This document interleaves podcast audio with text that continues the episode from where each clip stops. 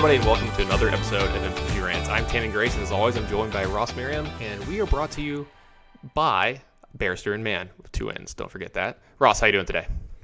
I'm doing well. Had a nice, relaxing night last night. Uh, just watched some movies. Saw Knives Out for the first time. It was very good. I here's the thing. Obviously, the movie's good. I think I suffered from the thing of everyone being like, because I didn't see it right away. Everyone was Yeah. like, "Go see this movie. Go see this movie. It's the best thing you'll ever see." And I was like, "Yeah, it's good. It's got a, a, great ensemble cast." And I think maybe that's what does it for me. Is most movies that have like, you know, every person in the movie is like a big name actor. I feel they don't hit with me all the time. I'm not sure. Like, you know, I'm not saying the movie was bad. In fact, I'm saying the movie was good, but I was like, this was not the like everyone was like, it's a masterpiece, and I was like, it's good, you know, like Yeah, I wouldn't call it a masterpiece, but it was really good. yeah, I, I think there was just a lot of hype. Yeah, and I watched it well after the hype died, so that was probably smart. When did it come out? Was it like late 2019 or something? Was it like one of the I think so. was it one of the first big movies that came out like during the pandemic? So maybe that was a thing. You know, like everybody's like, you know, we have nothing else to do but watch movies and TV. You know, kind of like um that Tiger show or whatever on Netflix was super popular, which like might not have happened if it wasn't for all of us being stuck at home all the time. Yeah, it was released on November 27th, 2019. Yeah. So yeah, like right into the pandemic. Yeah. So um, that's probably a big thing that happened with it, or whatever. But anyway, uh, anything else? No, just having a good week. Normal week here in Roanoke. Mm-hmm. Might go to a baseball game tomorrow. That'll be fun. Wait, what? The Salem Salem Red Sox are like 10 minutes away. Oh, what is that? Like single A, Double. double? Okay. Oh no, Okay. no, it's it's single. It's single. Yeah, I'll say. It's, yeah, I, I actually had no idea that they were. I didn't realize Salem was that close. How far is that? Uh, it is literally the town to the west of Roanoke. Yeah. Are they having a, a beer uh, deal for that night? I think so. Yeah, that's what I'm saying. I, I figured as much. We used to go to uh, the it was the Mets minor league teams in, in Vegas when I was there. We used to go every now and then because uh, you know I lived with Efro for a while and he's a big Mets fan. Especially if like a player was on a rehab assignment. You know, sometimes you get to see the major league player like you know play a few games in the minor stuff. So that was pretty cool. Yeah, the Salem Red Sox are low A. This is it's. uh, They're I- actual I- low A. Yeah, they're low A. I can literally take the city bus to the stadium. Is how Yeah. close it is. The uh, so, yeah, it's it's fun that some some some of these places still have low A teams. You know, the, like especially the ones that have more money and stuff. So, um, let's say I'm glad that you've had a relaxing week. My week has been anything but.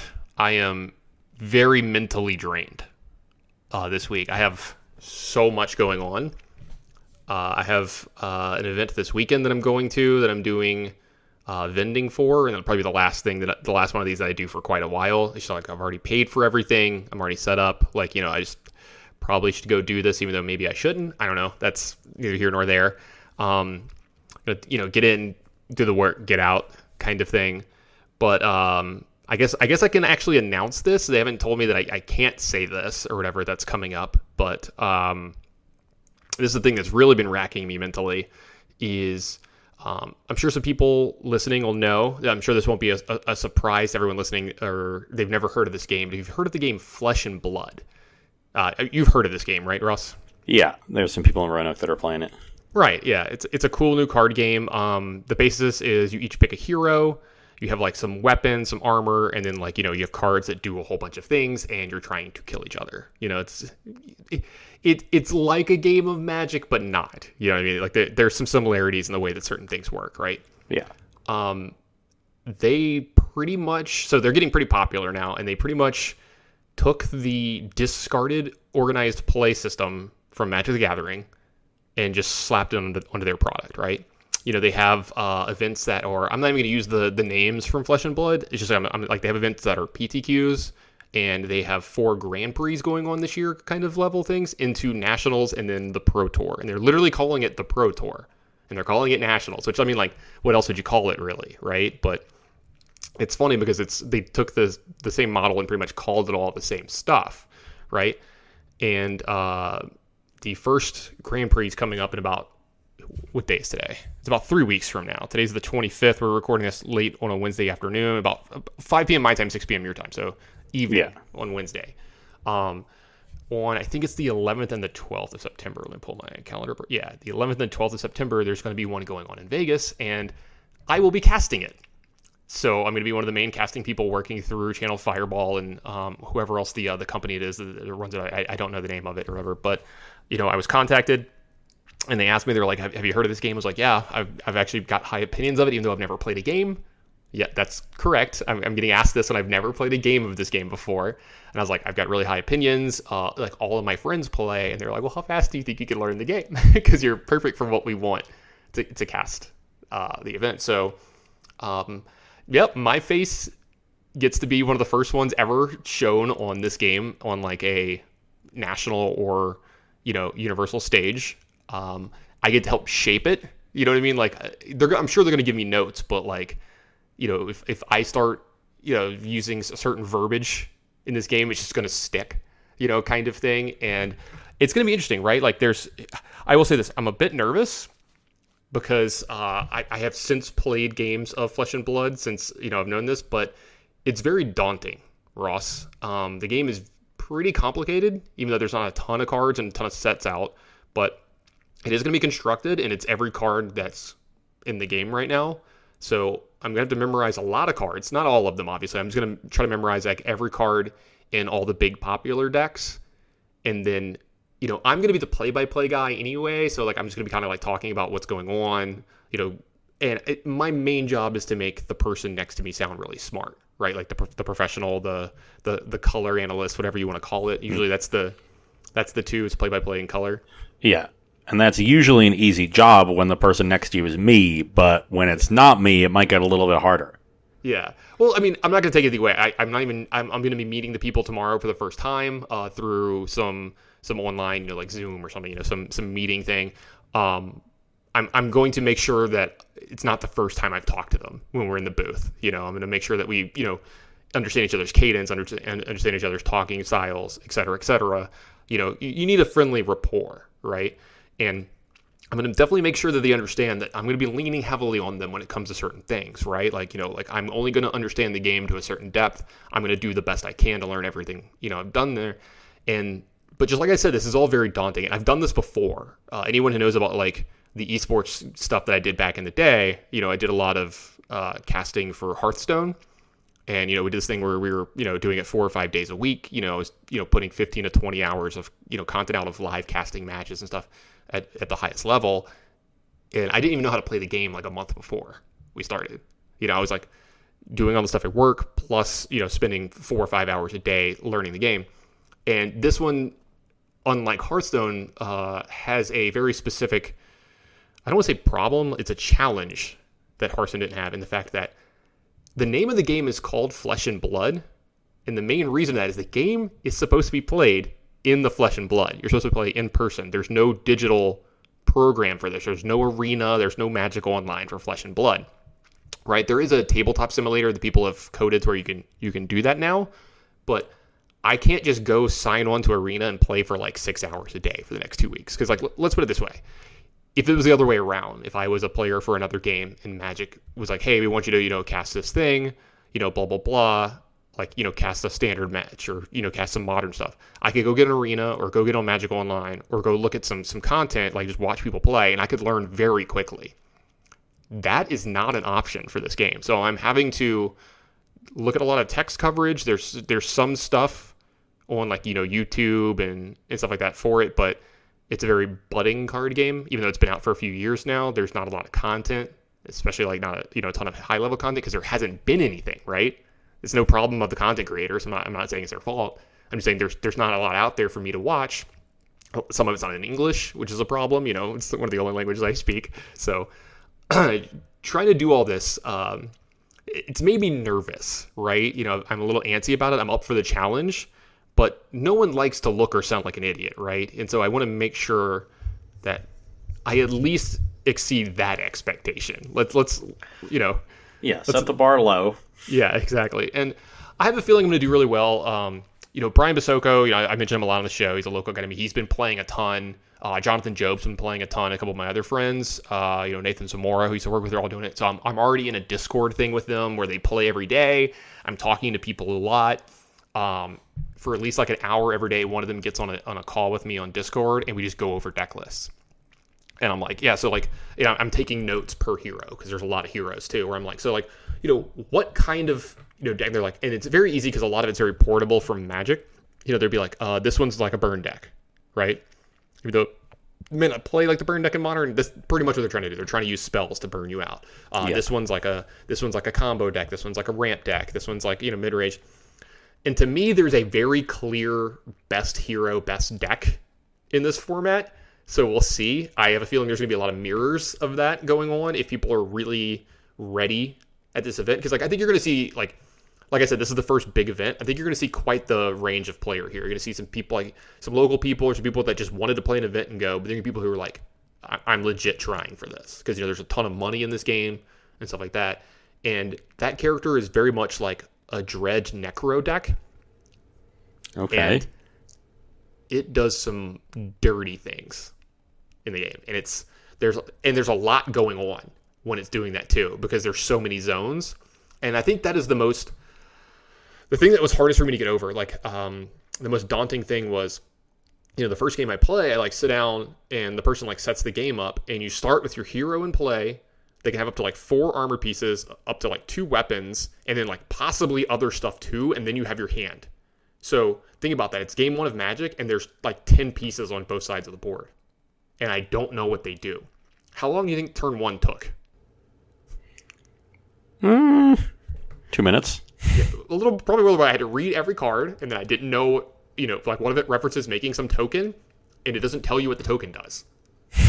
So you had to like, I had to go like Google that or like go find the token. I'm like, okay, and have to kind of like explain everything through. And like, I just deer in the headlights kind of thing because I'm just like, I don't know what to do because the decision tree in this game is so complex. Like everything you can do because you only it, it's it's funny. You're very limited to what you can do, but you're actually not in a lot of ways because you can do it all different ways. Like the resource system in the game is not through lands. The cards can be pitched. It's kind of like the versus system. The cards can be pitched for an amount of resources, and the resources Sure. cash cash your other stuff. So every card can either be played or pitched, right? And then you like you always redraw cards at the end of your turn. So like you're never like it, it, it's a different game where like you start out pretty strong, like you have all your stuff and you're churning through stuff, and then you get kind of weaker as the game goes on. Not not everyone's that way, but you get what I'm saying. It's like very different than Magic, where you start out slow and you build up to this crescendo of like one or two very big impactful turns. Where in this game, it's harder to see that coming. You get what I'm saying? Like it's more like okay, I'm gonna get a bunch of good turns in in a row, and maybe that'll get in, or like that deck that I talked about that I think is really good. Usually has like one or two turns where it's like it does everything. It like sets up, sets up, sets up, and then all of a sudden it just does you know, like I said, you start with you usually get about four cards in your hand per turn. It goes through like twelve cards, and so like if if you're a Magic player, you're a card player. Like in most games, if you're going through infinite more cards than your opponent, it's pretty good. Even though card advantage itself is not really a thing in this game, that's like not an actual thing. It's like way more tempo, but like that's kind of what it does. It does a lot of stuff where like it mills itself or it exiles its own cards, and then you can cast cards from from exile. And then when you do all this stuff, it's I'm not going to explain it too much, but I don't know. I'm excited, I'm optimistic, and I'm nervous. So it's it's a weird spot to be in. Yeah. Well, I'm pretty confident that you're going to crush it. So Uh, hopefully, when they when they talk to me about this tomorrow, they're like, "Look, know the basics, sit there, look pretty, introduce what's going on." I'd be like, "Yeah, got it, boss. I can, I do, can that. do that. Yeah, and uh, I get a trip to Vegas out of it. I'm to be. Um, I already talked to them. Everyone's to be very safe that we're working with. You know, we're to be like off to the side. Everyone is uh, vaccinated. Everyone's to be wearing masks. We're not doing stuff. So you know, I'm, I'm really excited about that kind of thing because it just has to be in person. Like you know, we talked about. There's no way to do remote stuff. So, um, yeah, that should be a lot of fun. I don't know. Uh, I, I'm pretty positive it's going to be broadcast on Channel Fireball's channel on Twitch or whatever. So I don't know if you want to maybe like tune in for a couple seconds. I know it won't be super entertaining to you if you don't understand what's going on in the game, but anyone listening that's been looking into it or wants to find out about it, make sure you check it out. It's going to be uh, September, I think, 11th, yeah, 11th and 12th. So very soon. You know, I already booked my flights and everything. It is this all came together very fast. So You're not going to want to forget that date, September 11th. Yeah, exactly. Also, uh, that week, I, there's a very good chance I will not be on the show that week. Uh, so Ross and I had a little talk about that uh, like a day or two ago. So you might get a special guest. So maybe maybe some people can give us some ideas of what they want. You know, We're, we're gonna do an avant-garde episode that's just me screaming into the void for four hours. well, are you going to literally be screaming Yes, like the actual four hours straight. there's no way. nothing but screaming. You, your voice wouldn't handle it. You wouldn't be able to do it. You'd maybe last like 40 minutes. I maybe last four minutes. I'm not talking about you and your ex girlfriend, Ross. I'm talking about you screaming into the mic here. All right. Um. Anyway, We're, uh, we're getting into that phase of the show a little early, Tannen. all right. But no. Anyway, we just got like really, you know, it was real serious here for a little while. We're having like a real discussion when normally Yeah, at the beginning had we're just cracking jokes. yeah, and talking BS and stuff. But, um, but yeah, I'm sure we'll be able to handle that pretty easily. It's just you know, I'm going to be out of town a lot for you know like four or five days and stuff, and I'm going to want to mentally you know get myself in the space of you know doing the game of flesh and blood. So I haven't been playing a ton of Magic the last few days. Been playing a lot of flesh and blood, but one thing that I did do in Magic uh, was watch what I like to call the State of the Union. For anyone who knows what the State of the Union is, it's pretty much what Magic did yesterday. I don't. What do they actually call it? Does it have a name? It's a I Magic don't- Showcase, I think. Sure, whatever Yeah. the fuck they want to call it. So, uh, like once a year, they do this thing called the Magic Showcase on Twitch, where they pretty much lay out what they're going to do for the year in Magic. And there's usually like a lot of really cool uh, things going on, and they announce like their sets, you know, when stuff's going to come out. They give you a lot of specific dates or the general ones because they might not have this specific specific date yet. And uh, we're going to talk about that today. We're going to talk about all the stuff that's coming up in 2022, or you know, I think that maybe some of the back half of 2021 might be in here as well. And this is a good show for you to get the uh, to get this information from because uh, not that you know we know a ton about it. You know, I know a decent bit, but I'm pretty optimistic, and Ross generally isn't when it comes to this stuff. So we're gonna have a, a nice little uh, nice little discussion about these two things. Yep. Yeah, yep. so, um, one of the first things that got shown, and this happens traditionally almost every time this happens. Uh, one of these you know shows goes on, and some stuff leaked out like right beforehand. You know, we started getting pictures of some of the stuff, but we got some new secret lairs uh, shown on the show, and one of the ones that really caught people's eye. I don't know if you saw this one, the one of the three planeswalkers. Did you see this? Um, no, Okay, I didn't so- watch any of this. To be fair, Okay, so I've, so, I've read most of what they're doing, but Yeah. So one of them is it's just three planeswalkers. It's uh, Karn the Great Creator, Teferi Time Raveler, and Dack Fayden. They're all in retro bordered because they're all created in a way that it looks like it was a card that was printed in the 90s. Like they're worded that way. Like there's no plus or minus on the card. It literally looks like just like a Legends card. And obviously it is chock full of, of uh, text, which no one should ever read because it's you know it's written awfully but we all just know what these cards do you know so you can kind of play them that way. But i will say this the way they look like the art and everything i'm, I'm a big fan. Like i might have to get a set of some of these. They look amazing. Um it's got like the old school vibe look to it. And these break the rule of, of what the general rule was when if, if you got a card in the early to mid 90s and it had this much text on it you could just move on. It sucked. Almost every card back in the day that had this much text was awful unlike in today's magic where you need a paragraph for it to be good uh how you feeling about these ross um, I I don't care about them at all. yeah yeah i figured as much there's also a uh, a Kamigawa secret lair that's coming where I, if I remember right, all of these, yeah, I think they're all reprints, if I remember right. And they Yeah. have this really, really cool uh, art style where it's it's kind of almost like the sketch cards from MH2, where there's like not a ton of color on the card, but there's enough. And then uh, you can kind of like see through it, it lets you see through the text box really well. You know, like planeswalkers generally have the full art, like it goes beyond the text Yeah. box, but the text box blocks it. It has this, and this one has Heartless Hidetsugu, Kami of the Crescent Moon, uh, Michiko Konda, Truth Seeker, Reki, the, the history of Kamigawa, and Toshiro Umezawa. So it has all those, you know, one of every color. Uh, some of the legendary creatures from Kamigawa. Some of these are pretty cool. Um, the artwork on them is utterly amazing. I think these look really great. Um, the other one after that, this one's got some really cool ones. This one, these are more in the traditional style. Hold on, a- co- ask me my opinion on it. Oh, sorry, Ross. How do you feel about this one? I don't care about it at all. Okay, cool. All right. Uh, the next one, uh, this is from Jonathan Voss. It's uh, Sphere of Safety, Karmic Guide, Sanctum Prelate, and Carpet of Flowers. So this would be the first, I think, foil printing ever of Carpet of Flowers in this, and you get a, a different Sanctum Prelate. And these are pretty cool. These have more of the Japanese anime vibe look to them, but they're not like overly done. I think the artwork on these is absolutely amazing. Carpet of Flowers looks unbelievably gorgeous. Sphere of Safety is absolutely gorgeous stuff in here. So big fan of these as well. I might actually be getting myself some of these secret lairs. Ross, how do you feel about this one? I uh, don't care about it at all. Okay, cool, cool. All right, sweet. And then there's another one where there's going to be an artist series uh, of uh, this is Thomas Baxa. This one has Spellskite, Sire Insanity, Ob Nixilis Reignited, and this is the big one from this one, Sliver Hivelord.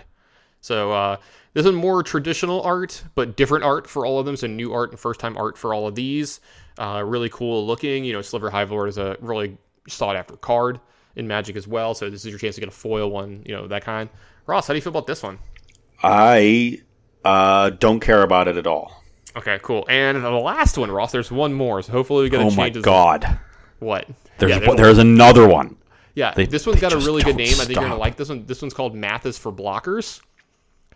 And uh, this one's got Vindictive Lich, Thragtusk, Ohran Frostfang, Meandering Towershell, and Brazen Borrower. And this one has like, um, I remember them talking about it. It's like a um, an exercise in shapes. Like you started out with a shape, and then they kind of like just blended the artwork around that. But I'm a big fan of the way the Thragtusk and the Brazen Borrower in this one look. I don't know. Uh, how do you feel about this one, Ross? I uh, don't care about it at all. so don't care about uh, it. does so the these like secret lairs? There's like seven thousand of them at this point, right? Because they Yeah. release one every other day. There's like five or six a year at this point. Yeah, and and you get this from your local store. You just get that little like I don't know package, and it's just got like five cards in it, Mm-hmm. and they're cool. It's just another thing that that people buy.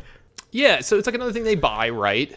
But, but it, it's it still goes through the distributors to the local stores. It's not something you get like direct from Wizards. No, you have to get them directly from Wizards or their website. Uh, I think if the local stores want to sell these, they have to buy them and then sell them. Okay, so this is direct from Wizards. As far as I know, yes. So this is like super exciting, like premium product, and then they don't let the stores get a cut of it, and then we continue to talk about how much they're supporting local stores. Is that what's that's what's going on? Yes, because you're kind of bearing the lead. We're going to get back to this a little bit later on what's going on because they do they did have a really cool announcement on some stuff they're doing for those stores at the local level here, while they continue to do stuff like this and sell packs on Amazon and bypass the LGS quite a bit. How how many how much how much time and energy and how many like person hours get put in to them deciding which cards to make into a secret lair and like deciding on the name of it and then commissioning the artwork and getting all of that done. Like how much how much time does it take for them to do complete one secret dr- secret lair drop? I obviously don't have that information, but you know, I'm, I'm sure some take more than others. You know, the ones where like it's it's just a certain person's art. They're like, hey, these are the cards we want. Give us new art for these, and then this is this is the theme we want. You know, My well, my theme for the day is that I'm I'm tired of of just allowing WotC to continue to make more and more um, or release more and more premium products, and uh, you're really just not allowed to criticize any of them because everyone will come back at you and like uh, and just you know chastise you for not letting people enjoy things. And it's like, well, right now we've been suffering through years of horrible competitive play, and it's clear that WotC doesn't care about it anymore. And all of the resources that they have, or a lot of them that they have, are now being diverted towards these premium products. So, like, these things don't exist in a vacuum. The fact that you're seeing more and more releases of these, you know, secret lairs and jumpstart chimichanga sets, I, I don't even know what their names are, um, you know, become uh, is, is a direct result of them diverting resources away from you know things that help competitive play. I really want a chimichanga now. By the way, like really, I could really go for a chimichanga. really that would be pretty good. I've I would probably buy a secret time. layer chimichanga. I don't really care about secret lair Toshiro Umezawa, but a secret lair chimichanga with some Is nice black Dead- beans. Mm-hmm. Is it just Deadpool cards? Is that what's going on here? Like, is that when we get the Deadpool crossover? no, I, I literally will just order a chimichanga from Wizards and they'll send me one. okay, sure, sure. I don't know Uh, if there's a restaurant in Roanoke that makes chimichangas. There, Uh, there's got to be. there's there's a place there's a place between me and uh, Brian uh, between Brian and I's house uh, houses, and we go there like probably like once or twice a month to just have food. But this is one of the other things that's going on this Hold year. on. A lot of the stuff. Do they make sold- chimichangas? You're Yes, okay, and are they good? Are they? Are, it's fine. It's good enough. I mean, Good Mexican enough. food, right? It's just a bunch of tortillas, meat, and cheese. Like yeah. yeah. but if it's a chimichanga, then it's fried, and that's even better. Yeah, it's it's it's obviously fried. It's great. Um, but like I said, uh, these are out now, so you can go ahead and buy these on the website. I don't know when you'll get them because sometimes it takes longer than others for this stuff. I, I'm not the shipper, so um, wh- Why Yeah, does WotC sell these directly instead of just giving them to local stores to sell? I, it's not. I didn't make the decision. I don't know. I, This seems like something that would be really cool, and people would want to go out and buy it. And it's like, well, we'll just sell this directly. Like I WotC could know. sell everything directly to you, right? Like they, they could just sell you booster I'll boxes you- and shit. I'll tell you what I think the answer is, or what I what the answer usually is, and it's one word: money. And I mean, this is this is the way that you know Wizards is going. This is the way that Hasbro is going. More and more premium product, more cool stuff, and I'm not against it at all. It's just some of it's not for me. It's like you said, some of it's not for me, and I might not be like vocally against the stuff that's not for me. and be like, yeah, this thing. I'm not gonna call it stupid because I don't like it. You know, kind of like the thing we did growing up. That's dumb. You know, if you didn't like something, it's like no, other people like it. Allow them to like it. That's fine.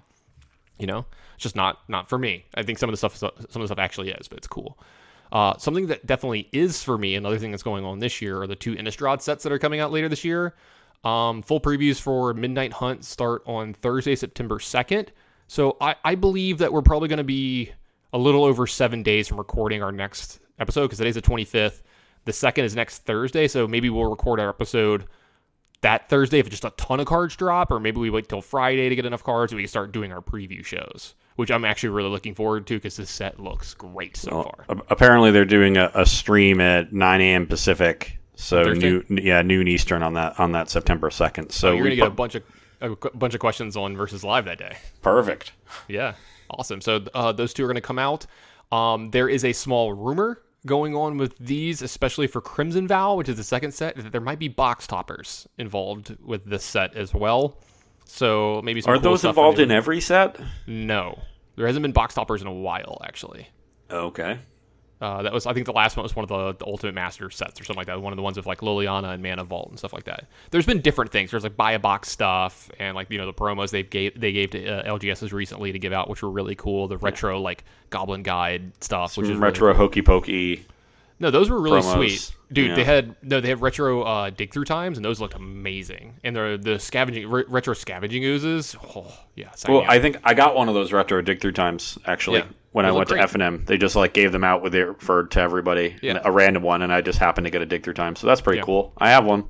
I think the Goblin Guides look amazing, which sucks because like they're not really played anymore in Burn, but like I think it looks great. Yeah, the people are still playing Goblin Guide in Burn. It's just Spike is trying out lists that play Ragavan over and DRC, and he's even not sure that Ragavan's better than than Goblin Guide even in, in those builds. But the most standard list of Burn have have Goblin Yeah. Still. And speaking about your LGS and what they're doing to actually help you, there was something that was announced that will help LGSs out quite a bit. And this is about Magic in-store play in 20 and 20, uh, 2021 and beyond. So, um, taking place in December, store championships are going to be uh, going on. They can play whatever format they want at their store. Um, if you compete, you'll receive a promo Arbor Elf. If you make the top eight of the of the event, you'll get a promo collected company. And if you win it all, you'll collect a promo Wurmcoil engine. Now, there is one thing that's even cooler. Uh, if you top eight one of these uh, one of these events at a WPN premium store, so if your store locally is premium, your store name will be printed on the card, confirming your championship victory there for every time you play. So that's actually kind of cool. Is you're gonna get like you know a Wurmcoil like you know the local store to me is Gamers Paradise, right? So like I would get a Wurmcoil engine with Gamers Paradise written on it, which would be actually kind of cool. You know, Yeah, like that, that, that I agree. That's a, that's a nice touch to these things. Um, so cool. It's weird to me that we are avoiding the return of major organized play because of the ongoing pandemic, but they're encouraging people to gather in local stores when we've seen clear evidence that a lot of local stores are not uh, being particularly cautious. I, I I agree with you 100%. I think some of this happened when we started coming out of it a little bit and, you know, stuff was getting lax, and a lot of the stuff was put into place already. You know what I mean? Because like they didn't just make this decision last week. You know, they didn't just make these promos and stuff last week. This is something they probably did, you know, six months ago, kind of thing. So, but no, Sure. I'm definitely on your side here.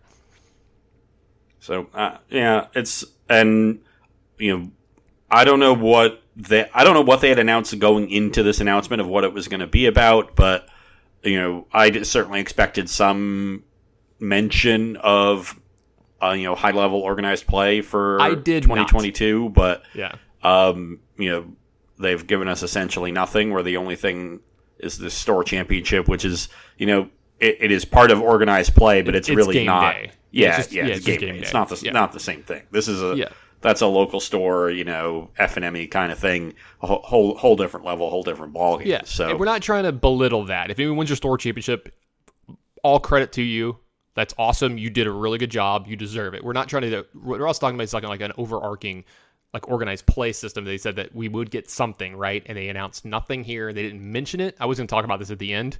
Um, I expected them not to say anything because honestly, a, I don't think they know what they're doing yet. B, you know, we don't know what we're doing about big conventions and people getting together and stuff like that. I think it's going to be they're just going to be tournaments attached to Grand Prix type events where it's going to just be a convention kind of thing, and they're going to sell stuff there. Like WotC might send people with a ton of secret, you know, like they'll have their own booth or they're selling stuff. I don't get why you wouldn't do it if it's like cost effective, etc. You know, blah blah blah. Um, we can talk about that more later too. Um, but it's it's hard to have an idea of what you think's going to happen when we have no idea. We've got no inkling from them. But for people who want to do the in-store championships, if you're not just a constructed player, they're going to be doing um what's it, what's it called? Commander party events where you're going to get some kind of promo as well which that I don't think they've actually said what the promo is just yet but you'll ha- you'll be incentivized to play commander if that's what your thing you know you want to do and you'll get some more cool stuff for there. Um another couple things that got announced uh there's going to be an Innistrad double feature after the second set of Innistrad comes out, where I'm pretty positive, you know, we only got like a little bit said about this. It's going to be so you can draft it and you can draft both sets together. Like they'll be mixed in the packs, kind of like they used to do on Magic Online or uh, Arena sometimes, where they would just like mix the sets up and they'll do it for you. Also, I think it might have some unique stuff to that pack. Like, you know, a card might look different or whatever, blah, blah, it's, blah. it's it's special art treatment on every card according to Oh. the announcement. So Cool. it's going to be a whole different thing and. Uh, you know, this obviously makes sense given that it's going to be awkward if you want to draft them together to draft two of one and one of the other, regardless of which is the two and which is the one. Yeah. I imagine this will be, you know, You just go some one, one, one. roughly equivalent to drafting, you know, one and a half of each. yeah, you just uh, go one, one, one, one pack of each set. it's almost like it's three, you know, like it's almost like we get the Yeah. whole block thing. I don't know. I, You could you're could probably- do it that way too, but I like the, so it's going to be nice to be able to draft them both together. Um, I kind of hope that like there are you know tournaments with double feature, but I can't imagine that's actually going to happen. Um, Is are you looking at us uh, an announcement of a double feature? Because I don't have it. Is that one of the ones where like there's two rares in the pack too? um, it doesn't say that. It just says combined select. It is draft boosters. I don't know if those have extra rares in They- them or they- something. They don't. yeah, there's seven thousand different kinds of booster packs, and I don't know the Yeah, difference between I'm, any I'm of them. I'm keeping up with the list a lot of it. One another cool thing they did announce, and um, I'm glad seeing them doing something about this in this format. They have Pioneer Challenger decks for 2021. If you remember, if anybody remembers the Challenger decks in the past, where they kind of like gave you a deck, you could buy it, and it has 75 cards in it. You know, 60 and you're 15. You know, for your sideboard, and you could play in an event right out of it. Some of them are actually pretty good. I gotta say, these four Pioneer uh, Challenger decks are actually very good, and there's really good value. Uh, the four are Lotus Field Combo, Mono Red Burn, Azorius Spirits, and Orzhov Auras. And there's some like good money for some of these cards in here. So if, if your local area plays Pioneer or wants to get in, this is a really good place to start because these are actually really good decks too. I, I find it kind of weird that they did put Lotus Field Combo in here because A, it's like a really strange deck, and B, I think if this format gets popular again, that that is the kind of deck that could be on the chopping block at some point because it does a lot of like really dumb stuff that's hard to interact with. But you know, I'm sure there's like a price point they were looking at and like what cards they did and didn't want to print extra copies of. But you're looking at some pretty sweet decks here out of these four. Yeah, uh, know these are among the more successful decks, or, or at least Lotus Field and Orzhov Auras, I would say. Uh, Mono Red and Spirits, not as much, um, though you do still see them around. Um, so r- reasonable choices. I'm not, you know, obviously, you know, not going to be the person buying these, but this is exciting to me because it shows that WotC still has some sort of commitment to the Pioneer format. And it, I think it seems pretty clear now that they're going to make historic the online format and then Pioneer the secondary format for paper play, uh, which means I expect that format to really, you know, come back next year when paper play starts really coming back more. Um, I would love to see SCG, you know, once again pick it up for the SCG tour.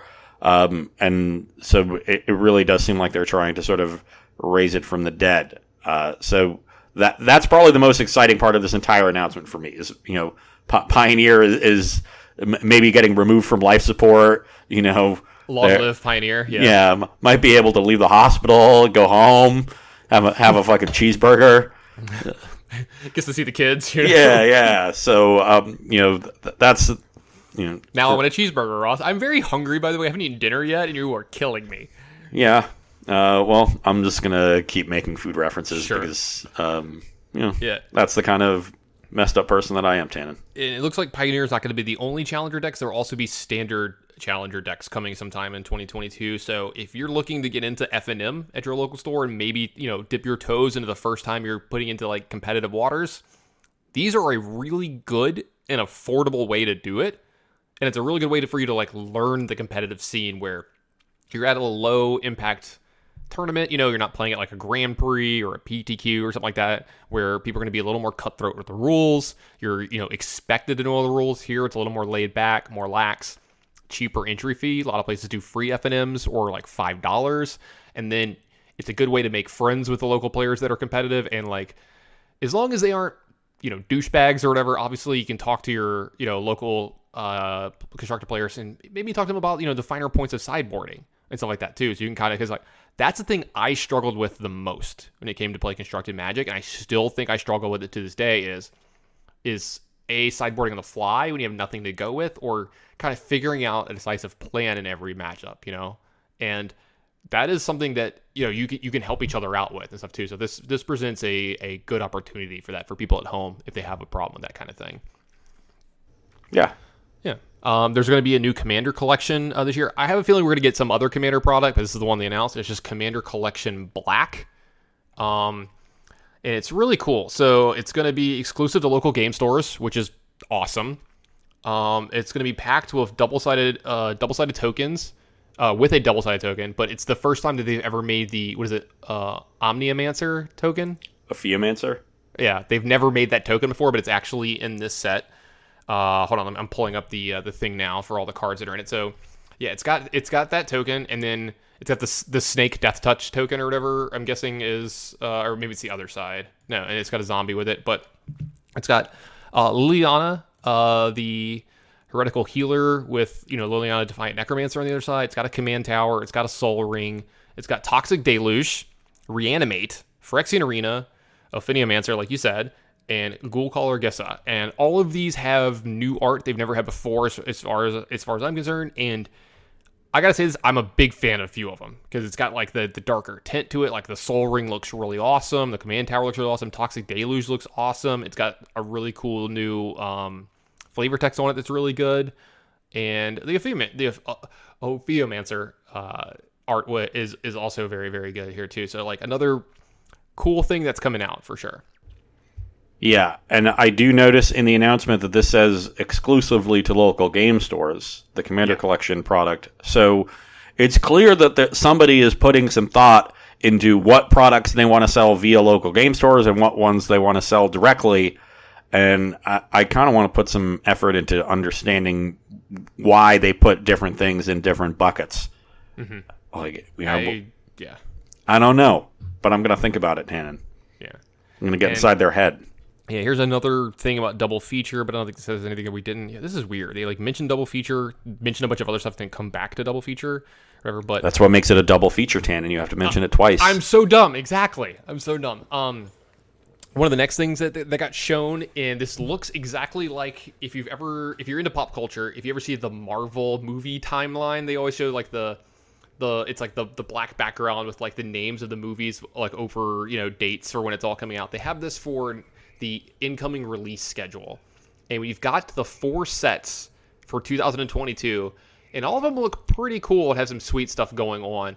And we've got some uh, really cool returning sets for this one. I think everyone kind of knew about the first one. We got the actual names and stuff of these sets.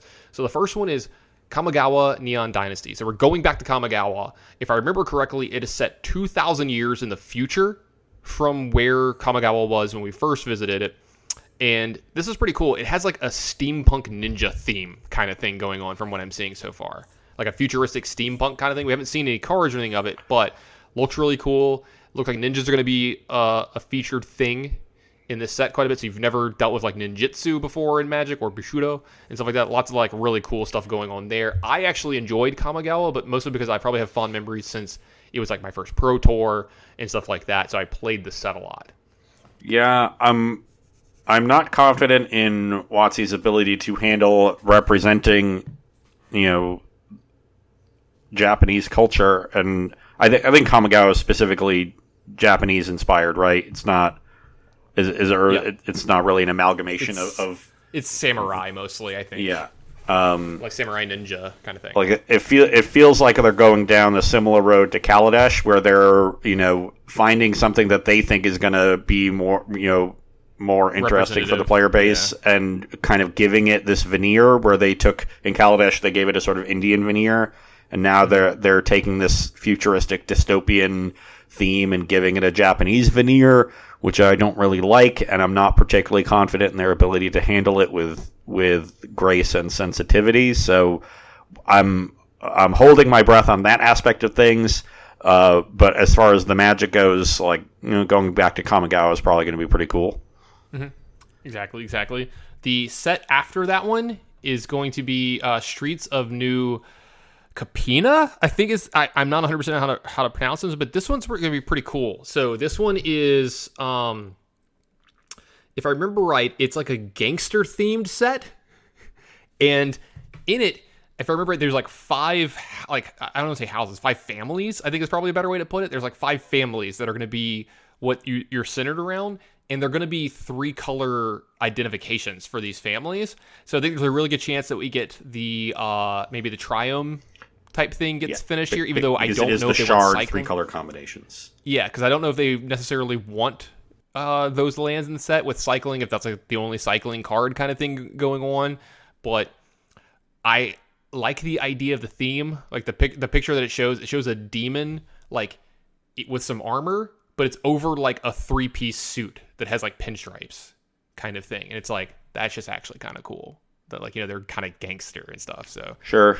1930s Chicago, you know, like Yeah, I think that's sort of the aesthetic that they're they're going for. Uh, but it, in this case, generally multicolored sets work out pretty well. You get good mana fixing, and that just you know it makes um, so like w- when your sets have good mana, you give a lot more flexibility in deck building, which makes it much easier to solve problems in just by you know changing the metagame and, and changing the way your deck is built, retuning it. So I think it leads to less metagame stagnation to ha- generally have good mana, which is why multicolored sets have generally been pretty successful in creating uh, you know good good balanced formats, whereas artifact based sets have always broken everything and led to bans. 100% agree. So the, eh, I'm just excited to get another multicolored set because I think it'll gen- look. eh, eh, we have a better shot of having a good, interesting standard environment. Absolutely. I'm, I'm, I have high hopes for all of this going into next year. I'm really, really hoping this is going to be uh, some standard environments that I actually want to be a part of. I've of. learned to have no hopes. Yeah. Canon. I just, I just, you know, things come out and then I react to it. Uh, I don't care about it at all. Yeah. it's kind of um, and so in the third quarter of 2022, a set's coming out, and this was this was the one that kind of got some hype here because a it's going to be the 30th anniversary celebration kind of thing going on, but we're going back to a plane. It's the that, 29th anniversary. They're just well, they're starting it. 30 They're saying yeah, 30th, they're, so it's saying they like kick off. Well, Magic came out in August of '93, so like. Whatever, They're, they're just gonna do a whole year long thing where they talk about the 30th anniversary. yeah, they can Right. do whatever they want, Ross. Okay. Hmm. Yeah, I know they can, but I'm still gonna complain about it. Yeah. And this one's going back to a plane that everybody really wanted to go back to because this is the plane that started it all. We're going to be going back to Dominaria for Dominaria United. So this is going to be a pretty cool Dominaria set. Uh, we don't really know too much about that one. And we don't know too much about the fourth set that's going to be coming out late in the year. Um, but we do have a little more information on it.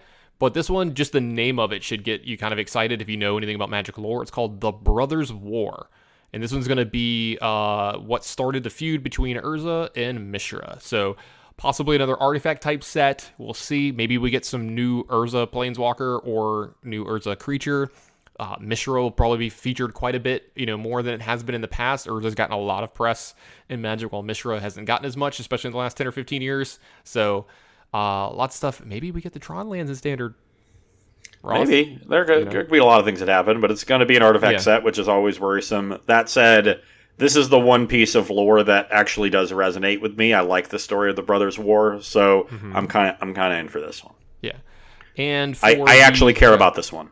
Yeah, same. Okay, so you actually. Oh wow, we, we found the we found the line. Yeah, there's always an exception to prove the rule. Yeah, yeah, exactly.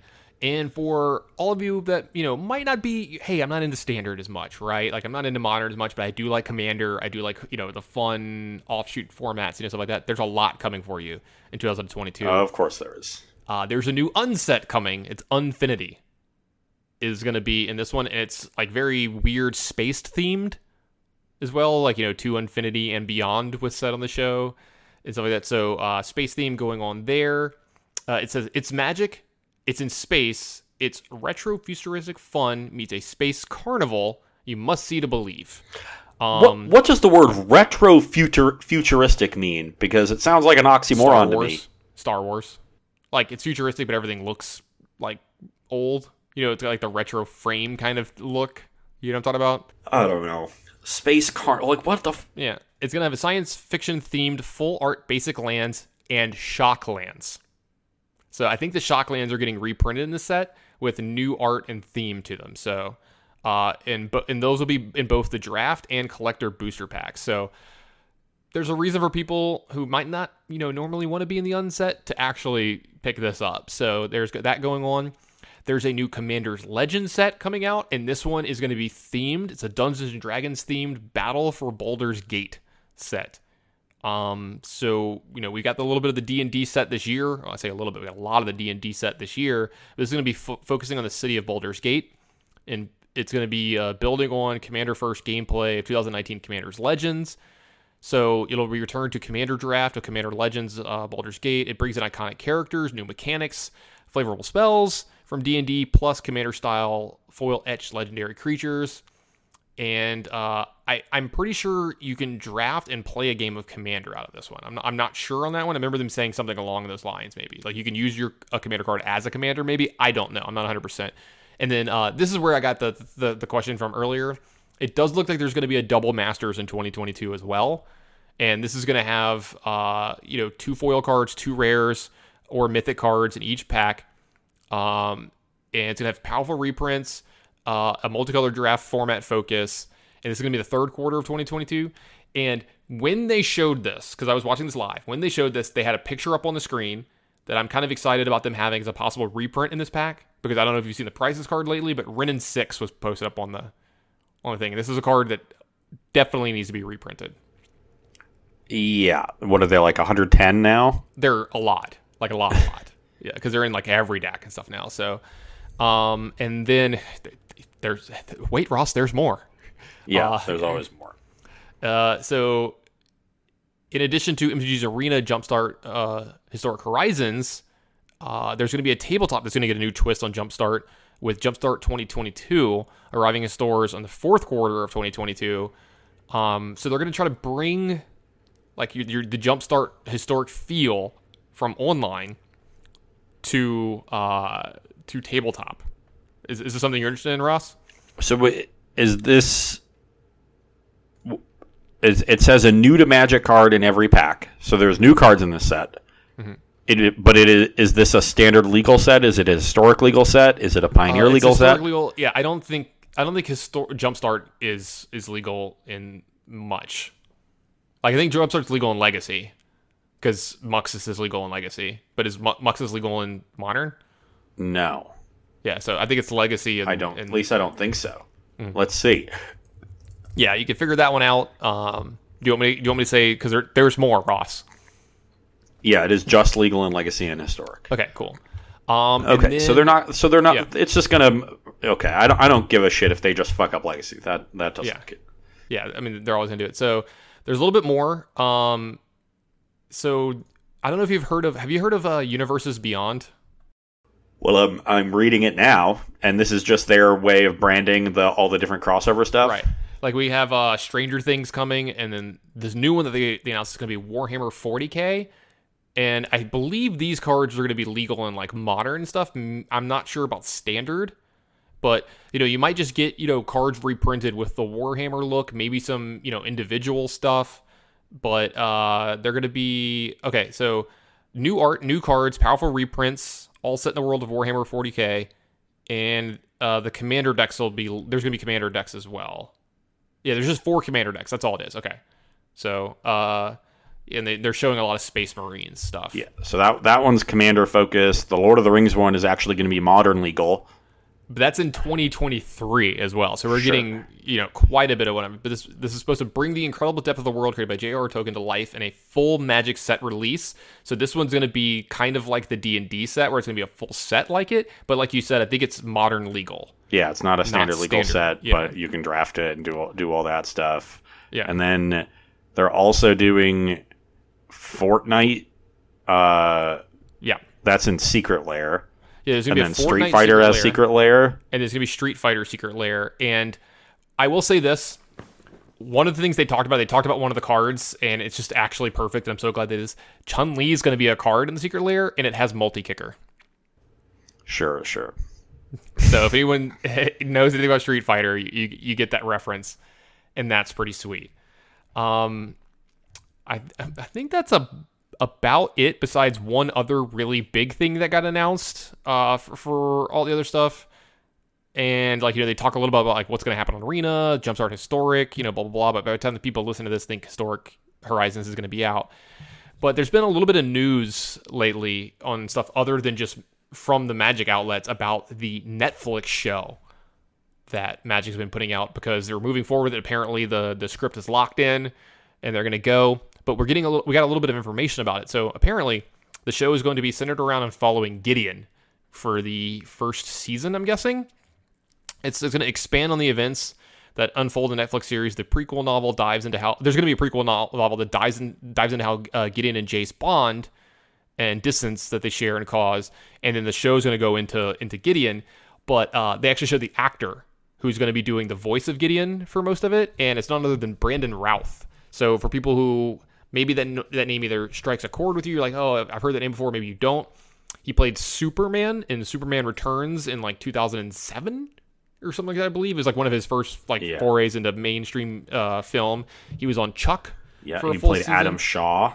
He played Adam Shaw. He was on uh, about seven shows on CW because he was in the Arrowverse. He played Ray Palmer, aka the Atom, in that show, and then he actually reprised his role as Superman for like one or two episodes where they like you know they went into the multiverse kind of stuff. And he's been in a ton of other stuff as well, but um, you know he put out a little video of himself. Apparently he's played Magic before, played Magic back in the day, but I'm gonna hold out some hopes that this is good because this is probably where a lot of this money went that's been missing for the last few years in our stuff. You know, this is this is what they've been putting their money into, and hopefully it's good for Magic. If you're a dispossessed Magic player, all of your money is at Brandon Routh's house. Go get it. Yeah. Uh, us here at MTU Rants do not endorse anyone going to Brandon Routh's house and doing anything to Brandon Routh. Just, just so you know, I needed to say that for our lawyers. And uh, there we go. Just make sure I'm- that was I'm gonna be flabbergasted if this show is not terrible. Mm-hmm. To be honest, it just like none of it sounds compelling. Yeah. Uh, a story did come out about this. So apparently, we almost got a magic cartoon in like the mid or late 90s from Disney. And what happened is like, you know, like there were some meetings on it, and these people came to the meetings and they like told about the story and it was so 90s like it was going to be about this kid who like didn't know his father but apparently his father was like this powerful wizard or something like that. And the kid would have like a backwards hat with like jeans you know a raggedy t-shirt and shoes and like eat pizza crack wisecracks like he's pretty much a ninja turtle. You know what i mean? Kind of thing like like every kid was in the 90s and then they were going to like he was going to be a wizard and do like spells and stuff and he's going to have like this kind of dumb ogre friend or something like that that was sort of but then the twist was like the ogre hates wizards or something like that like they they put this whole thing into it and it was like yeah it sounded awful and they like passed on it because apparently Disney had already passed on the show, but they thought that if they could get a major branding thing attached to it, Disney would be like, all right, fine, just just make it make it sell. Like if they could get Magic or something to put their name on it. And this is probably like towards the '90s when you'd see like Magic commercials. It was on ESPN. You know, they were they were trying to push to be a little more mainstream. Yeah. it seems like it's just taken us another 20 years to get there again. Yeah. But um, you know, and that, and that's what we're seeing out of all this stuff. So, real quick, Ross, I'm kind of tired from doing all this talking. I'm not asking for a break or anything, but like they didn't just hire me for these announcements. I think I did pretty damn good, like just doing this. I mean, yeah. Uh, I don't know what the stream was like or how that you know that went down because I didn't watch it. I was getting ready and, and going to do Overall, versus was- that morning. Overall, it was pretty good. They had a little snafu here or there. Some parts were cringy, but like you know, they're trying to be funny and, and stuff, which is Yeah. great. I mean, like all the people involved are great. Nothing against the people, you know what I mean, that are that are doing the actors and stuff they have up there. But But all of this just shows you where WotC's and Hasbro's priorities are, and it's in taking the IP of the Magic multiverse and exploring that across a range of different media, in while generally, you know, um, supporting the elements of the game itself that just lead to you know product being sold and pushed, and you know competitive play is just being left behind. That's the reality. That's all I see in, it, throughout this announcement. They're just trying to get everybody hyped up about you know different arts and frames and foils, and there's seven thousand different versions of every card now, so you got to own all of them. Otherwise, you're not cool. And uh, and I can't imagine that they're putting in nearly as much time as they used to, or at least the the resources that they used to, into the actual standard legal you know regular set releases. And uh, you know we've heard stories from what goes on behind the scenes there, and cards being you know pushed late in the process and not being tested in their last versions, and just you know being sent to print, and we'll, we'll you know d- deal with the consequences later if we need to. And I think we've seen the overall consequences, and we've you know, especially in standard and um, wh- where the format is just really bad and very stagnant because of you know significant balance issues that should be caught during testing of the set that just aren't caught now because you know half their team is busy uh, you know figuring out the next secret lair or what you know what exact deck list they want to put in their challenger decks and what whatever else they need to do to make all of these products and get all of these released as well so you know, as much as individuals, you know, you're always going to find some people that like any individual product. Uh, Somebody's going to like the Fortnite cards. Somebody's going to like the Street Fighter cards. You know, maybe there are people that like all of it. Um, and but but as far as I'm concerned, like if we want to have a good competitive game, which is what I want, like some of those products need to stop being made. And yeah, I can see that, right? Like you definitely make a good point and on the other end, you know, this is good for the growth of the game, but it's not going to be the growth that you want to see. Right? Yeah. That's not the growth. That's not the part you want to see. Uh, I was listening to uh, I was like watching Aspiring Spikes uh, stream the other day. Well, someone brought this stuff up. And he, and he talked about it, and someone was like, "Oh, I can't believe they, they picked Fortnite. Like, why? You know, it's a dead game." And someone just put up a couple a couple like things up where it's just like there's actually more people playing Fortnite today than they did three years ago and it, it was like you know the quote unquote height of its popularity. There's like 20 million games going a day or something like that. There's just so much, right? And if any percentage that comes over to Magic Arena, that's considered a success for them. And then Spike was joking about it and he goes, There was a point in time before the pandemic where if you went in public, right, you're just walking around in public, you could stop at any point in time. If you looked in a 360 degree circle, right, you know, you just looked around you, you could not do that without seeing a kid flossing. You know, the, the, the dance from Fortnite. He's like, You just could not, it's not possible. You can't go into public where there's people and look around without seeing a kid flossing. And uh, I have done the research. He's he's right. There was literally zero chance of you doing this and not Yeah. seeing that. Like I have I was helping uh, a couple of friends of mine move like a week or two ago, and uh, they were ta- uh, two of them were talking about playing Fortnite, right? Like, and these are non-Magic players, like you know, yeah. So I, I think that you know, at that point it's sort of a skewed perspective where you're always trying to find that the the sort of new hot thing that you know not a lot of people know about that is rising in popularity, but you know once like a game like Fortnite rises, it's stays pretty popular for a while. Yeah, I mean, like a lot of these games have staying power now, and you're seeing you know, crossovers a lot of stuff. This is very popular, not just for Magic. Like, you know, Fortnite itself has a lot of crossovers where you get to like, you know, buy skins for your character where you look like a superhero or something like that. If I played that game, like I think I joked about this on the show like a year ago, where like, you know, I play Warzone a lot. And if I could play Warzone and make my character look like, you know, uh, you know, Daken Blackblade or like the Green Arrow or something, some character that I like from a show, I would. I'm like, it's just kind of cool. I like it. You know, it's a it's a way to personalize your stuff. You know, show what you like you know, I'm not into posters anymore, but it's kind of like a living, breathing poster in the thing that I'm doing. You know, same thing with your magic cards and stuff now. You know, some people like The Walking Dead, some people don't like The Walking Dead. You know, um, some people like Fortnite, some people don't. Some people don't even know what it is. You know, I'm sure we're listen- someone listening here is like, yeah, I've heard of Fortnite, but I don't know what that god dangled thing is. You know, uh, I'm not saying that you, you talk like that if you don't know what Fortnite is, but I do talk like that though. Yeah, you do talk like that. Like, give, give Ross a few beers and and uh, you know, it gets worse and worse. But uh, sorry, I'm giggling because uh, Natalie just sent me a text. She's leaving to go to something, and she's like, "Why I'm late to what I'm going for?" And I know you probably can't see this. I'm gonna try to show it to you, but it's a picture out of the front of her car. Can you see what's in the road? Uh, looks like geese. Yeah, there's just a family of geese slowly walking across the road, and she's just having to sit there like wait for the family to go by. she's like, nice. "Man, I'm late." she took a picture to show uh, the, th- the thing. It's like the the people like my dog ate my homework, and you're like, "Yeah," and you're like, "No, literally, like here, like here's the picture of the dog eating the homework." You know, here's the homework kind of stuff. So, um, but that about wraps up for the State of the Union, as I like to call it here for for Magic next year. Ross, how you feeling about it overall?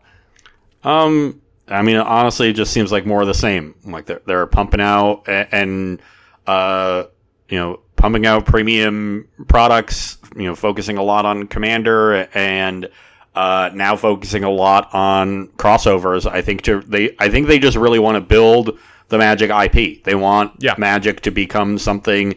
You know, uh, obviously at the highest possible thing would be like something akin to the MCU, right? That's probably like the, the, the number one IP that exists that's today. Everybody's shoot, that's what everyone's yeah. shooting for. So everyone yeah. wants the MCU. Yeah. Yeah, exactly. So they're like, you know, uh, maybe you know, five years from now, we're getting fucking you know trilogies of Magic movies, but like you know, I've long since abandoned interacting with Magic significantly on that axis, and that there's you know a plenty of, of people like me too that that focus on Magic as a, as a competitive endeavor and that is just being de-emphasized more and more, which is unfortunate.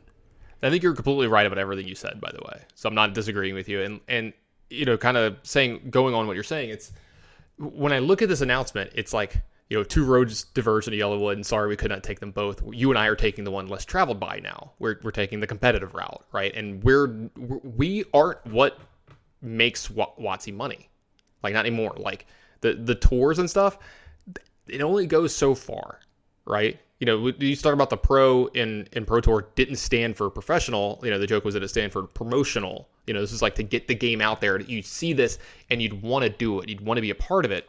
You know, they took that away, did MPL. That didn't really work out. And yeah, I mean, like I assume SCG is going to come back, right? We've already seen NRG is already, you know, throwing some of their tournaments and stuff. They've already announced a bunch. People are, you know, flying into that. We're trying to, you know, make sure you stay safe and everything, blah blah blah. And I'm sure WotC will have some kind of conventions it doesn't make sense in this day and age to not throw conventions in some way, shape, or form when it's safe to do so. And I think you're going to see them be more like Comic Con than like a Pro Tour than you, than you get in the past. You know, you're going to see, think about a Grand Prix from 10 years ago versus a Grand Prix three years ago. You know, you go to Grand Prix 10 years ago, they might be an Archer 2, there'd be a couple, you know, booths for Magic cards and then the Magic tournament. Now you go and there's just shit everywhere. I don't mean that in a derogatory sense. There's not just like bad stuff everywhere, but there's like you know the command zone there's a million artists there's cosplayers there's all this stuff going on and here's the thing if i'm to fly to some city if i'm playing a tournament or not but it's some magic thing i want to go for more than a day and a half like we used to do for you know it'd be like saturday sunday like a little bit of sunday i want to go friday saturday sunday i'll be entertained the whole time i want to see a bunch of cool shit and i want to see a bunch of awesome stuff and then maybe compete in something and you know that's just going to have to change for some people because that's the way the game is going. And like you said, is I really, really think that a few years ago they made a choice. They're like, we have to grow this IP as much as we possibly can. Uh, you can read that as suck as much out of it as you can monetarily as well, if you want to do it that way. But you know, Magic the way it was ten years ago, without any real change, could not have survived the next 10 or 15 years versus Fortnite versus, you know, these games stuff out there. Uh, you know, all all these crazy digital things that are making dances and TikTok famous. And the way I'm saying this, it sounds like I'm I'm shitting on these things, and I'm not. I'm saying, but like with TikTok, Instagram, you know, Fortnite, these kind of things becoming really popular, you have to appeal to that generation in some way, shape, or form to get them to come play Magic the Gathering, to get them to play Arena. And this is how you do it. And they're it, like this is how you do it with this product. Yeah, I, I agree. I, th- I think if Magic were solely focused on the competitive play, the, the pandemic would have, you know, obliterated it. It would have been and, awful. Yeah. Yeah.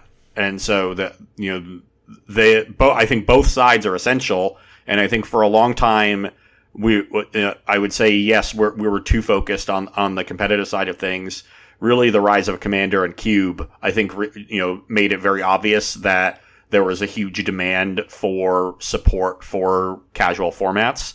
And uh, so those two things have, have really led the charge there. Now I would say we, we've moved a little bit too far in the other direction. And unfortunately, it seems like WotC is unwilling to commit the resources necessary to both develop the IP and release all of these, you know, fancy premium products that people like while also putting in the effort to, you know, properly play test and refine their normal standard legal sets. So they, they just can't anymore. I don't I don't think I don't think it was ever as much as people thought it was, and it's definitely less now in play like playtesting their stuff. Yeah, but that comes on the heels of you know three or four years ago when they made the, the you know these you know promises about putting in more when that first slate of bans happened, especially during the Kaladesh era.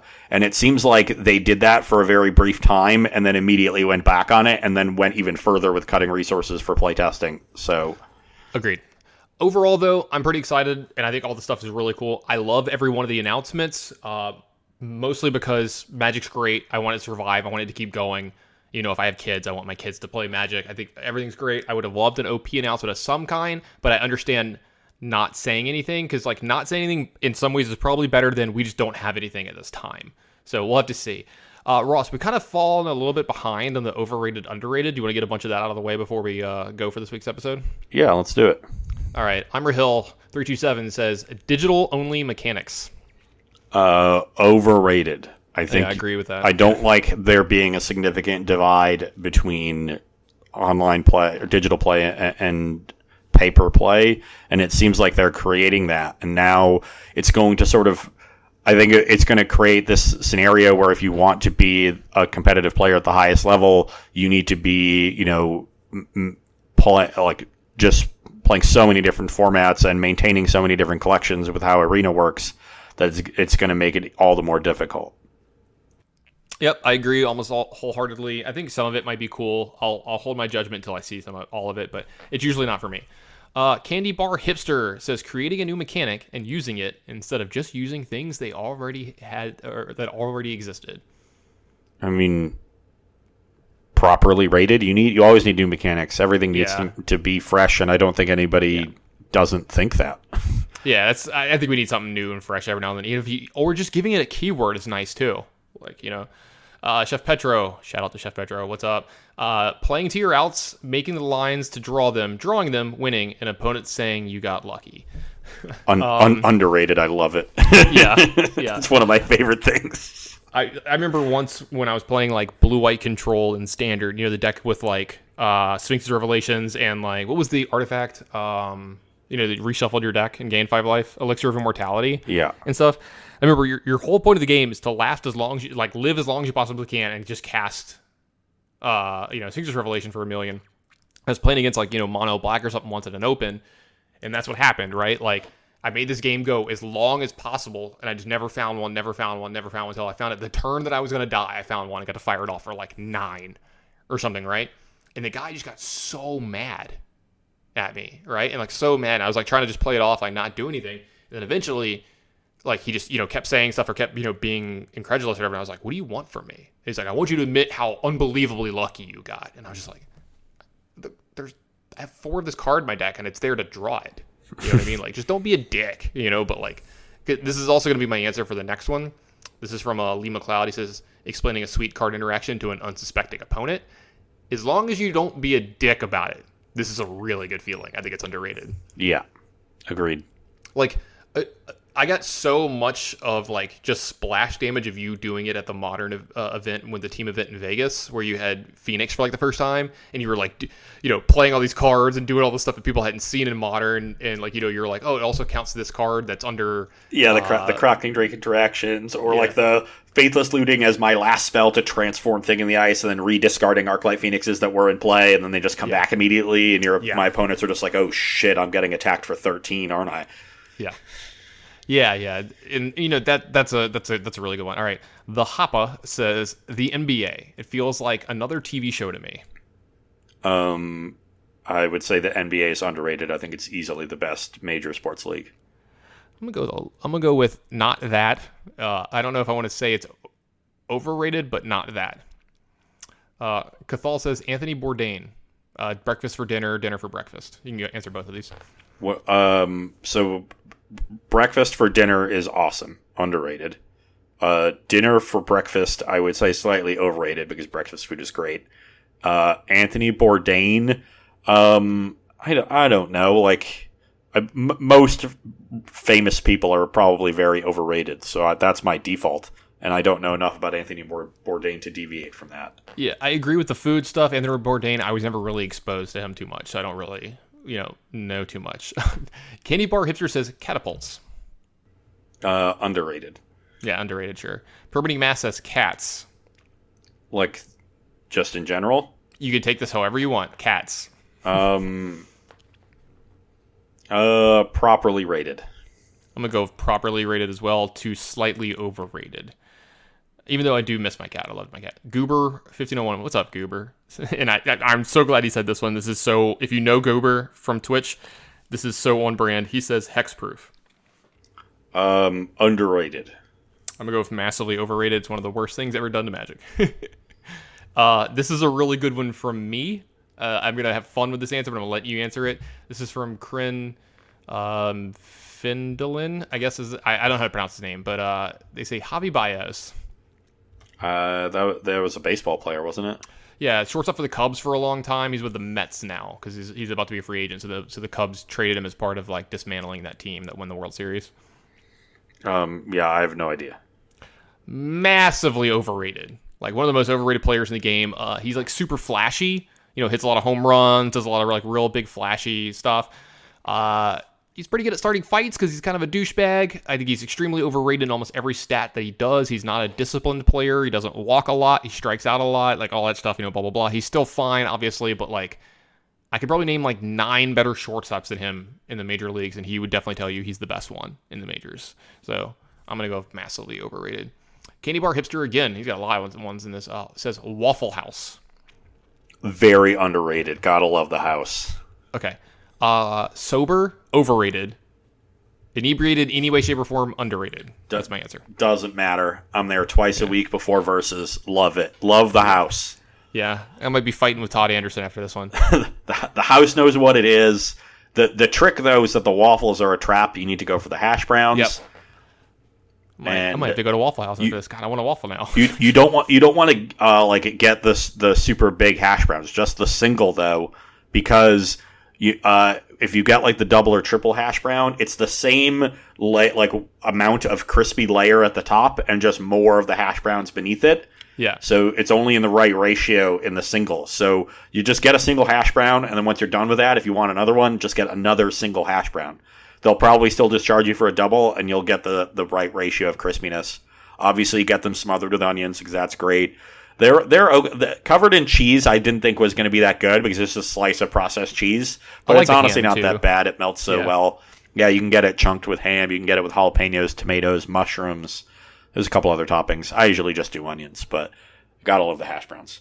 So uh Cathal says the influence of streamers on the metagame. I'm gonna answer this one first and say it's it's severely underrated. Uh, and I think that specific people, you know, Canister, Aspiring Spike, you know, just to name a few, can really, really affect the game in a much bigger way than people. You'd be surprised at how much they can affect the metagame in Magic. Now, yeah, I think they have you know a similar impact to what um, you know early content had you know a, a decade ago. You know before the rise of streaming. Obviously, like you know writers and stuff, we still have some impact, but less than we used to.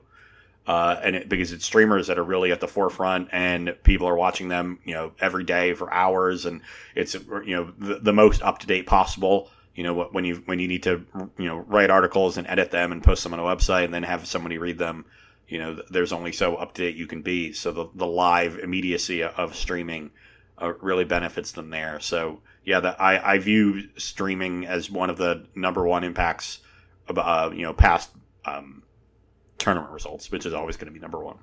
Mm-hmm. but i think streaming would be a number two. Uh, the mountain goat says individual performance in team sports. Um overrated by a lot. Everyone just uses winning and losing as the like you know somehow supposed to be the true barometer and there's just so many confounding variables. It's just such poor analysis. It's the one thing i hate about talking about team sports is you get so many people who think like that and they're just impossible to reason with. Yeah absolutely uh cathal says good tap water uh incredibly underrated we have pretty good tap agree. water here in roanoke 100% agree i think it's incredibly underrated we have some of the best tap water in america in baton rouge because we have some like natural limestone or whatever here that helps like clean the water, whatever. So I'm really, really jaded and spoiled with our tap water. Like you could just drink the tap water here all the time. It's fine. Flint still doesn't have clean water. It's fucked up. Yep, it is fucked up. Uh, Candy Bar Hipster says Dasani water. Um, it seems properly rated. Everyone hates it, and it sucks. Yep. yeah, exactly. I, am I'm, I'm not a big. I'm like I find it very weird to be like a water snob, and most water yeah, is basically the same. the worst. And I think literally, that one is tap like, Dasani is just yeah, it's just Atlanta tap water, and yeah. Dasani is is just the, the actual worst. Yeah.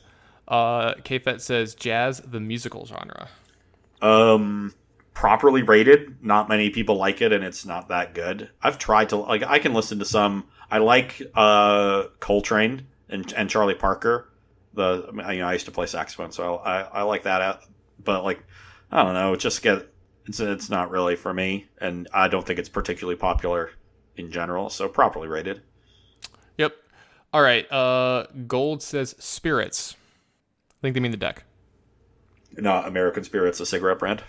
Yeah, I think I think they mean the deck. Oh, in that case, overrated. Yeah, overrated. uh, we're, gonna, we're, gonna, okay. I'm gonna I'm gonna uh, quick fire the next four for you. All right. Yeah. So try to all right. Humans. Um, underrated. Humanity. Underrated. Human ingenuity. Underrated. Human integrity. Underrated. All right, do you want to expand on any of these? Uh, I mean, I think it, it the the whole idea to be like very cynical about humanity is part of this like South Park generation caring about things is is you know not cool or whatever yeah. that I really dislike, and it's very important to for us to maintain optimism and um, you know in the face of a lot of major issues that you know we experience in the world, um, especially if we hope to have any lasting you know impact on the world in a positive way. So, you know, ultimately, I, I believe in people to be genuinely good. I think they are motivated by the systems in which they live to deviate from that fundamental goodness into selfishness and greed and uh, so I think a lot of those things are, are motivated by the perverse incentives of capitalism and the and the world that we live in. That is not to say that people should be absolved of taking those actions. They absolutely well, people should, should be. be absolved.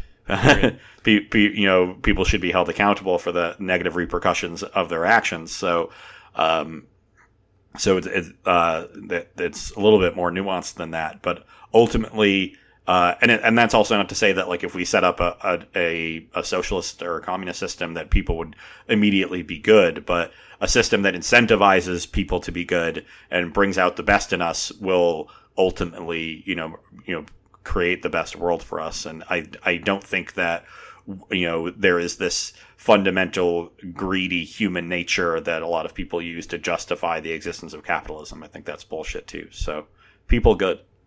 Yeah, Arophil says Stoneblade. I'm gonna go with overrated. Uh, yeah, definitely. It's generally overrated. always over. Yeah, it's, it's, generally always overrated. At this at this point, it's just a little clunky and. I just mean in the existence and, of the deck. Like it's yeah. almost always been overrated. Yep, yeah, I think it was overrated in Legacy years ago. I think oh, it severely. The only time it wasn't overrated was when it was in standard because people played other decks and they shouldn't have. yeah, it's like, what are you doing? All right, Leo the Magic Man says mini golf. I'm gonna go with uh, definitely underrated, especially as an early date. Like if you need a good date place to take a date, like I actually think mini golf is very good. Yeah, very social, you know, laid back. You're, you know, You're, talking to each yeah, other, you're talking to each other while also doing something. Um, so there, there's there's something to drive the date along. You don't have to do that solely via conversation, like you're sitting at dinner. Um, and It gives you a good chance to flirt as Yeah. well, which is like good. plus miniature golf is a great game. So yeah, I'm I'm 100 percent in. Completely agree. Underrated. I'm gonna give everybody here, especially the younger men, if you're like asking a girl out or whatever, I'm gonna give you a little piece of advice. Don't see a movie on your first date or probably like a couple dates unless specifically she wants to go see a specific movie. Yeah. Like do something where you can actually interact with each other and talk. So, f- fun fact about miniature golf, though. Um, really, I have several, but uh, at one point, I believe I had played every single miniature golf course in the state of Connecticut. Okay. Um, because my family, and, and and you're proud of this? Mm, my family played a lot of miniature golf. That was our see thing. Then I, I also, money? Mm, well, so I used to play with some friends of mine when I was, you know, in my teens and early twenties, and uh, we would play for ice cream. So there was always four of us that went, and we play. We played in teams of two, aggregate score, and uh, losers paid for ice cream. And uh, at one, there was one time my friend Colin found an old putter in his garage, and he brought it and played with his own putter instead of the crappy plastic ones they have at the course. Uh, and he shot the best round, still to this day, any of us have ever shot at Safari Golf in Berlin, Connecticut. Uh, he shot a 36, which is five under par. Um, and because par on that course is 41, which I still know to this day, even though I haven't lived in Connecticut in five and a half years. Uh, so, uh, and literally the next day, we all went to the sport, the sporting goods store, went to Dick's, and bought putters. And so, in my friend's trunk, we just had four putters, and we would roll up to the miniature golf course, break out our putters, and go play around. It was great. I played a lot of miniature golf, Tannen. You and I are gonna play for money someday. And yeah, you played actual golf. That's not fair. I'll I'll do I'll play left-handed. Yeah, maybe maybe we could do that. Okay. I also haven't played in a, in a while. I'm, I'm I'm not good. I haven't played it forever. All right. Anyway, uh, Spark Trooper says mini animals. Mini animals? What is? it? You know, like the smaller version stuff. Look, as long as their health is fine, I think it's cute. Yeah, I, well, I don't like the idea of like breeding qualities that we find cute into animals. That's how we get like you know pugs that can't breathe and golden retrievers that all die of cancer by eight. So Yeah, you, Pomeranians are were bred to be much smaller and stuff too, as well. yeah, Which is what I have for people at home that don't know. but like obviously small animals are adorable. Uh, Mako Mark says Animal Planet. Um, I don't know, kind of overrated. I actually really like watching Animal Planet stoned, Okay. like watching Planet Planet Earth. yeah, that's uh, probably that seems like it'd probably be something great to watch. Yeah, like, inebriated. yeah. Ev- everybody wanted to watch. Everyone always wanted to watch the Under the Sea one, and that was actually always my least favorite. I liked watching like the uh like the African savannah, like watching the fucking lion chase down a gazelle and shit, um, or like uh you know. Uh, not not the rainforest, but like other other you know large forests and what goes on in in, in those ecosystems. So uh, that that part of it's kind of cool, but just the general watching it's just hard to watch for a long period of time for me. Also, David Attenborough is a piece of shit. Just getting that one in there. KFET says UFC. Uh, massively overrated. I can't. I Yeah. I just watch it and I I don't. It's it's so off putting. Like, why do you want to watch two people wail on each other? Yeah, it's pretty overrated. I, I, you know, once the novelty of it wore off for me, it became overrated. Yeah, uh, it's like right, watching like fucking glad. It's just modern day gladiators, right? Which is like sort of all of what sports is, but you know, uh, in terms of its social function. But we can get away from some of the brutality of it. It's also why I don't watch as much football. It's also just like I just watch and it's it's almost um, unsettling. That's the word. Uh, okay. Uh, our lovely editor Brent Wagner says bad beat stories. um, massively underrated. I just tell very long bad beat stories, and everyone You do it. tell really long ones. Uh, I think they're overrated mostly. Uh, there's some that are like, but a good one, a really good one, is like very, very good. yeah, because you've heard so many bad ones, you appreciate. Yeah, because you heard people that are just like, yeah, man, I just you know got like, and I'm gonna use this poker specifically because this is where it originates from, the term bad beat and stuff for bad beat stories. You know, like, oh man, I just got it all in with pocket aces and like they had kings and they won. I'm like, yeah, that's gonna happen sometimes. You're you got lucky first. You had aces when they had kings and all the money went in. Like I, I mean, like the result wasn't what you wanted, but everything you could control was perfectly set up for you. So like. You know what I mean? Like when I started thinking about it in, th- in those terms, it, it made me a lot better at taking these kind of things. And it's just being process oriented versus results oriented. Yeah, because being results oriented is brutal. I mean, we all do it. I still do it sometimes too. But uh, anyway, um, but yeah, uh, Flackle says good beat stories massively underrated. I want you to gas up yourself and your friends all the time. Uh, yeah, You, you just you had to think about that one for a second, Ross. yeah. All right, I'm interested to hear little what you're going to say. I hear, here's what you're going to say about this one. Gold says the Oxford comma. Uh, I love the Oxford comma, so massively underrated. Even though I think most people generally like it, I it, it's just impossible to be for it to be overrated. The Oxford comma is great. I use it all the time, and I hate it when other people don't. Uh, it's really funny that you and I perfectly agree on this. I didn't think we would. I'm an Oxford comma person. Like I've been using one. I've been using it for like 30 years. You know, like I'm, uh, since I was a kid. You know, one of the when you learn all that stuff, I've, I've been an Oxford comma guy. All right. Uh, Gil says Oxford shoes and the Oxford shirt. Um, also both underrated. I own a nice pair of Oxfords from Allen Edmonds that I quite like. I actually have to relace them soon. I should give them a nice clean too, and maybe a polish. Um, but uh, yeah, I, I like uh, fancy shoes, so I'm I'm in for that. I also own some Oxford shirts, um, which are also really great. And when you buy like dress shirts, like the range of sizing is so much more specific because dress shirts are designed to be so fitted.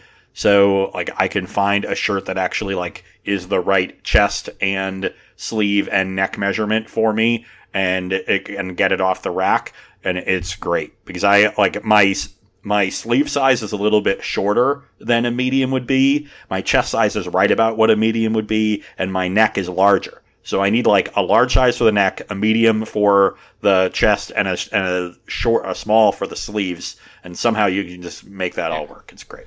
Yeah, love that about the shirt. If I have to wear them, I'm not a big fan of wearing them when I don't have to. And then the Oxford shoes, uh, I guess I like inadvertently kind of like them because I'm I'm a golfer and like that's kind of where the golf shoe came from. It like pretty much is the same. The original ones were like Oxfords with stuff on them, pretty much. So those are those are fine. I'm not the biggest fan. When you of, say like, stuff, do you mean like the sort of detail work that's along the sides or stuff, like like the- broguing? and that and what's underneath it to make it a golf shoe, like spikes or Oh, sure. what you use for like rubber and stuff now, you know, whatever. Um, I'm gonna skip one and come back to the next one because all these are connected in the way that I like. One uh, K-Vet just says oxygen, which I'm just like it's properly rated. We need it to survive. But the last one of this is one of the funniest I've ever seen when they do the, uh, the you know, the string of like related ones for this. And so this one is my oxen dying of dysentery. Um, This is great, by the way, Flackle. Yeah, my oxen dying of dysentery. Um, that's probably overrated. That doesn't sound great, and it's really going to delay your wagon train to the Willamette Valley. Yeah, exactly, right? Like you need to make sure like if your oxen die, like you can have all the spare parts for your for your uh, wagon that you buy at the general store and Yeah. they're not going to do any good The if you yokes don't and have oxen. tongues and wheels and axles Yeah. and stuff. And you have all the bullets for your gun to go hunting and fishing and stuff, but yeah. it's not going to matter if you don't have someone to pull the damn wagon. The oxen are important, probably more important than your children. They can die of dysentery, and that's fine. Yeah, sure, sure. All right, I think I'm actually going to end it there uh, this week. A little bit of a shorter episode, but I think that's going to be fine because I think the next couple episodes are going to be long with us talking a ton about uh, Innistrad. So I'm super for- looking forward to that. Uh, make sure, if you haven't before, that you check out our sponsor. That's Barrister and Mann. You can find them at barristerandmann.com. That's man with two N's. Lots of really, really cool uh, products for sale there. So make sure you check all that stuff out. Uh, and really, sorry, uh, I got distracted. Somebody's like parking in my yard. I don't know who this person is. I'm looking out my window, but It's probably me. Yeah, it's definitely it's definitely not you. I don't know who this person is, but yeah, make sure you check out their uh, their website. Lots of really cool uh, shaving stuff, soaps, all kinds of cool things in there. Make great gifts. Uh, like I said, I've been running through a ton of their products with a bunch of different smells and scents. And uh, by the way, the the what's the word again? You know, the smell the smell after rain. Petrichor. it's it's pretty good. I'm, I'm a big fan, so definitely check out. Yeah, Petrichor I gotta get me some. I'm actually on my last bar of soap right now, so I got I gotta get some more. Ooh, I need I need to send you a few. I've got a ton. So, all right, Ross. If people needed to see, hear, or learn more from me, where would they go? First and best place is my Twitter account. I'm at Ross Hunneds. Uh, that's your best place to keep abreast of all of my magic comings and goings, uh, as well as some other things, and a good place to ask me questions if you have them. Uh, then there's my written content on Star City Games. Uh, my articles go up on Tuesdays at 11 a.m. Eastern Time. This week's article is all about the different fringe linear decks in Modern and which ones I think have staying power, which ones I don't. Uh, so if you're looking to get into playing one of those linear decks, and you're not sure which one to pick up, that's going to be a good article for you. Then there is Versus Live, the web show I co-host twice a week with Corey Baumeister. We're on the Star City Games Twitch channel from 1 to 4 p.m. Eastern Time, Tuesdays and Thursdays, playing whatever formats are relevant for competitive Magic, having a good time with it, taking questions live from the audience. So I would encourage you to catch us live on Twitch if you can. But if you can't, you can find the VODs of those on the Star City Games YouTube channel. They go up the next day by 5 p.m. And then finally, there is my stream, which I promise is coming back soon. I don't think I'm going to be getting it done by the end of August, but it, it, we're we're inching closer. We're getting closer to it. It's going to happen.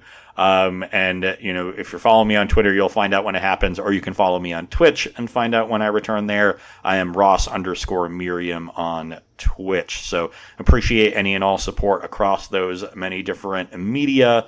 Uh, and Tannen, where can people find you if they want some, you know, less fiery rants? More but also generic. more wrong. Yeah, more more generic, Yeah, maybe. yeah. So bland, maybe. Yeah.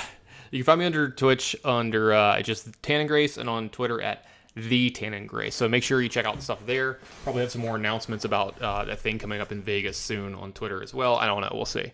But um, you know that's what I've been tweeting a lot about lately is baseball and a little bit about flesh and blood because I'm having to put you know hours of studying in uh, every day. And it's making my brain hurt, Ross, quite a bit. So hopefully we can keep up with. Hopefully I can keep up with all that, and I'll be ready to go for the show. But speaking of shows, that'll be the end of this one. So make sure you check out all of our stuff. You can find us on Twitter. You can find us on Discord. And we do have a Patreon. And we do thank each and every one of y'all uh, that are in the Patreon. And uh, Ross has been sending me some stuff in the mail, I think, sometime soon. So if you see me out and about at any of these events, like if you're going to be in Vegas, I'm going to try to have some signed tokens from the uh, podcast with you. I'm going to try to. So if you do, uh, if you're a listener and you're in the area, make sure you come up and say hi, and I might have a little something for you. So anyway, but I'm really looking forward to next week's episode, Ross. So uh, get excited for that one. So we'll see y'all next week.